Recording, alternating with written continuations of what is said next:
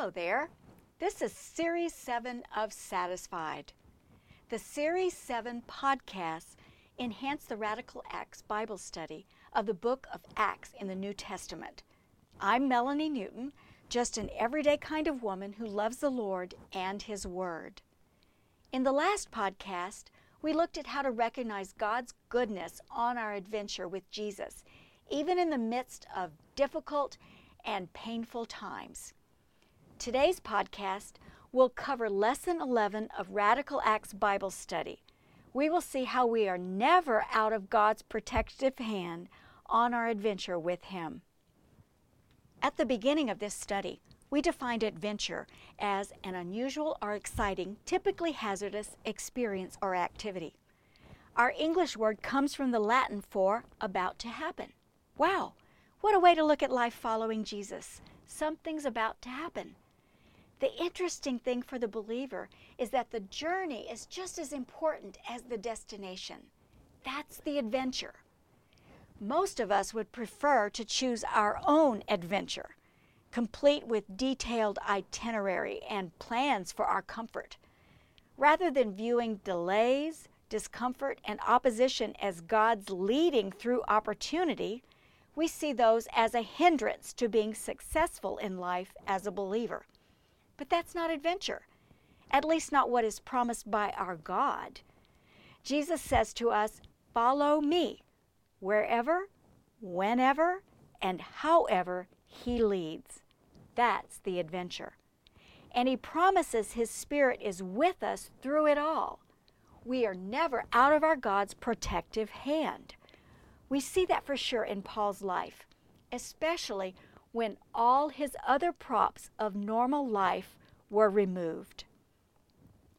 Props are those things in life that give us support and take care of our needs. Several years ago, I heard the story of Martin and Gracia Burnham. While serving as missionaries in the Philippines, the Burnhams were kidnapped and held hostage for more than a year by a group of religious radicals. They were on the move day and night to keep away from the Philippine army. Gracia had only the clothes on her back, not even any shoes for hiking. When given a pair of holey boots to wear, she didn't have a pair of socks to prevent the infiltrating sand from irritating her feet to the point of becoming raw flesh. No pillow, no mattress, no sleeping bag or cushy pad just rice sacks between her and all the creepy crawlies below her weary body. Her props had been removed, even the few comforts associated with being a missionary in the jungle. And she realized that all she really had were her relationship with her God, her character to deal with the situation, and the presence of her loving husband beside her. Then Martin was killed during their rescue her props had been removed. I feel like my walk with the Lord is a joyful one. He fills my heart with joy and gratitude for what He has done. My email signature even says, Living Joyfully, Melanie. But I have a roof over my head in a house we own and can enjoy however we choose to enjoy it. When I am hungry, I open the fridge or the pantry and grab something to eat whenever I choose to do so. If I don't feel like cooking, we can drive five minutes, plop down some cash or a credit card, and order whatever we feel like eating that day. I live in the safety of America with law enforcement and 911 emergency help available at my call. Those are my props of normal life. What would you and I be like if our props were removed as they were for Gracia? How would I react? What about you? I've been on backpacking trips for a week at a time where I carried on my back the only props available to me for those days. But I was safe in an American wilderness with food supplies and clothing that fit me. If in trouble, someone could have rescued me within hours or a day. Though physically hard, I still had my props. I probably whined a little, okay, I whined a lot about sore muscles and cold nights making sleep difficult. But I remember staying pretty joyful No one was threatening me with an AK 47 or a machete guillotine. At the end of the week, I knew I could have pizza and Dr. Pepper at a restaurant and take a shower at a hotel. Gracia didn't have that on her year long hike. Her props were removed, but she discovered that she was never out of God's protective hand, even in the worst of situations. Paul had all his props removed, and he was never out of God's protective hand either. Jesus told his disciples, My sheep listen to my voice. I know them, and they follow me. I give them eternal life, and they shall never perish. No one will snatch them out of my hand. My Father, who has given them to me, is greater than all. No one can snatch them out of my Father's hand. That's in John chapter 10. As we saw in our lesson today, that was true for Paul. Nothing could take him out of God's protective hand. The Romans couldn't do it. The sailors couldn't do it. The centurion couldn't do it. The storm couldn't do it. The sea couldn't do it. The snake couldn't do it. The chained confinement in Rome couldn't do it. And Paul experienced all those not so comfortable things while in God's protective hand. But he also enjoyed the blessings of his trust in the Lord. He got to tell about Jesus to governors, kings, and high ranking officials. Friends stuck to him like glue as he set foot on the ship for Rome. The ship held together in the raging storm for two weeks. He got a word from the Lord not just for him, but for everyone. The centurion respected him and spared his life. All those on board the sinking ship were saved. Paul got to see God perform lots of miracles on the island of Malta, and many brothers in Christ whom he had never met joined him on his travel by foot to Rome. All along the journey to Rome and in Rome, nothing could take Paul out of God's protective hand. Five years earlier, Paul wrote these words Who shall separate us from the love of Christ? Shall trouble or hardship or persecution or famine or nakedness or danger or sword? No. In all these things, we are more than conquerors through him who loved us.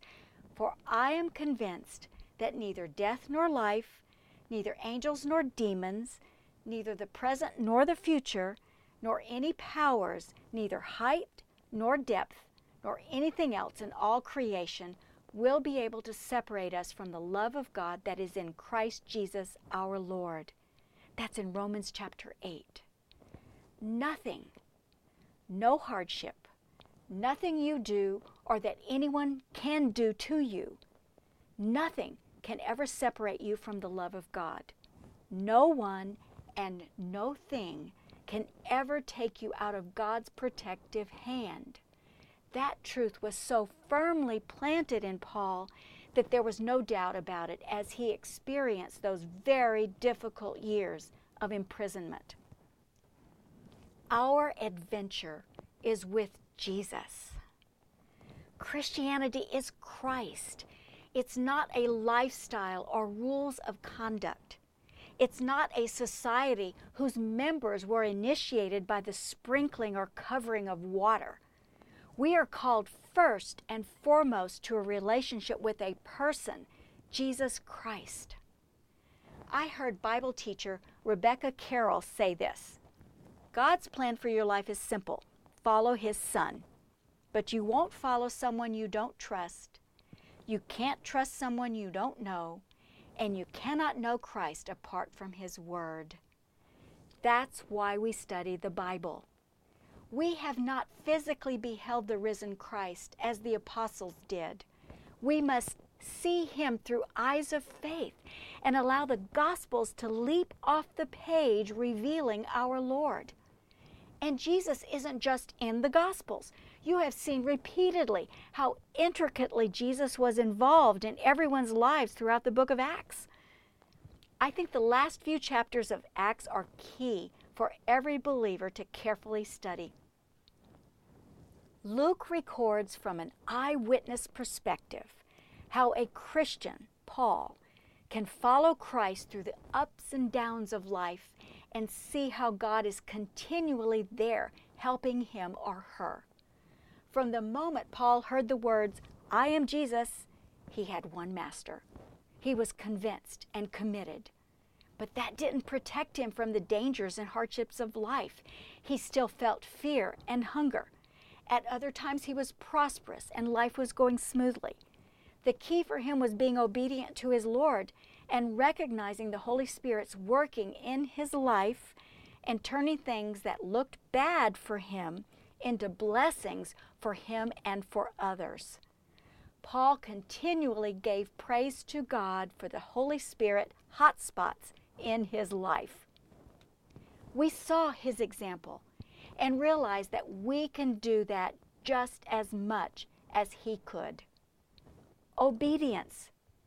Take the next step that God provides, whether it matches what you planned or not, and then give Him the praise and thanksgiving for the results. It's really not that hard in theory, but it is so hard in practice. Yet, we are not ever alone to do this life by ourselves. Jesus was with Paul continually. He is with us continually. Our job is to live in daily dependence on Him and take the next step that He opens for us. The Holy Spirit's transforming power works through every situation and opportunity we face daily.